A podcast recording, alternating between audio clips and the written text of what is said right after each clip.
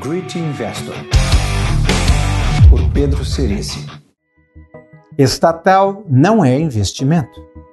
Às vezes precisamos ter sorte. Houve uma ocasião em que alteramos uma sugestão de bolsa para os assinantes de A Carta. Poucos dias depois, o humor do mercado mudou completamente. Um evento totalmente fora do radar, a manifestação dos caminhoneiros ganhou proporções inesperadas e paralisou o país.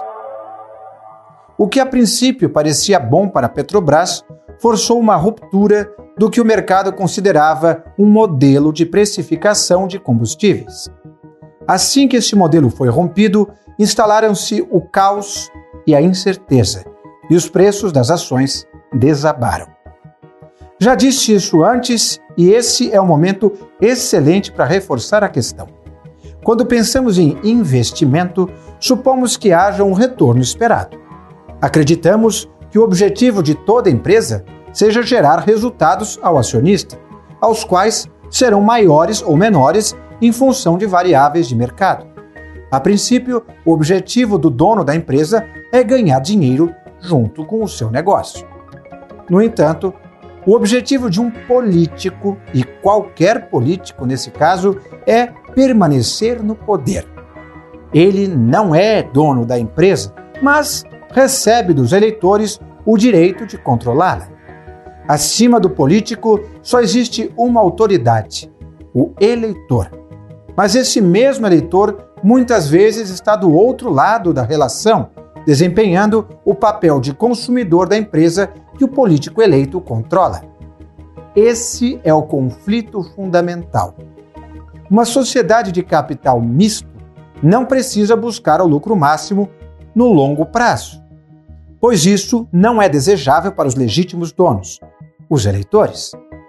Entre uma empresa forte e lucrativa ou produtos e serviços essenciais baratos, o eleitor sempre escolherá a segunda opção, mesmo que eventualmente tenha que pagar tudo de volta na forma de impostos.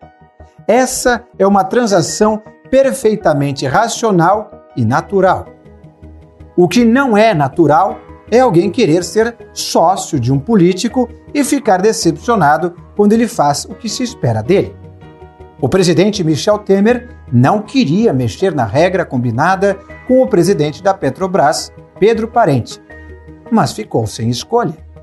Quando investir em ações de empresas estatais, leve em conta que elas não são ações como as das empresas privadas, sujeitas a riscos e oportunidades do mercado.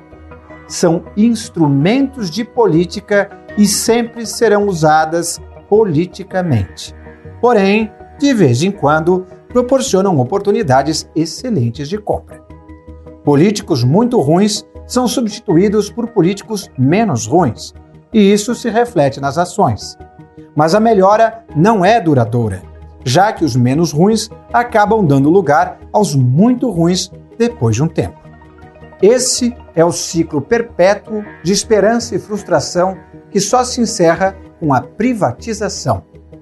Estamos em um momento de incerteza política máxima. O importante é estar preparado para se adaptar às mudanças que virão. Com incertezas e riscos, surgem oportunidades. Fico animado e ansioso, obviamente, mas convicto de que, se nos mantivermos alertas e disciplinados, ganharemos com a turbulência.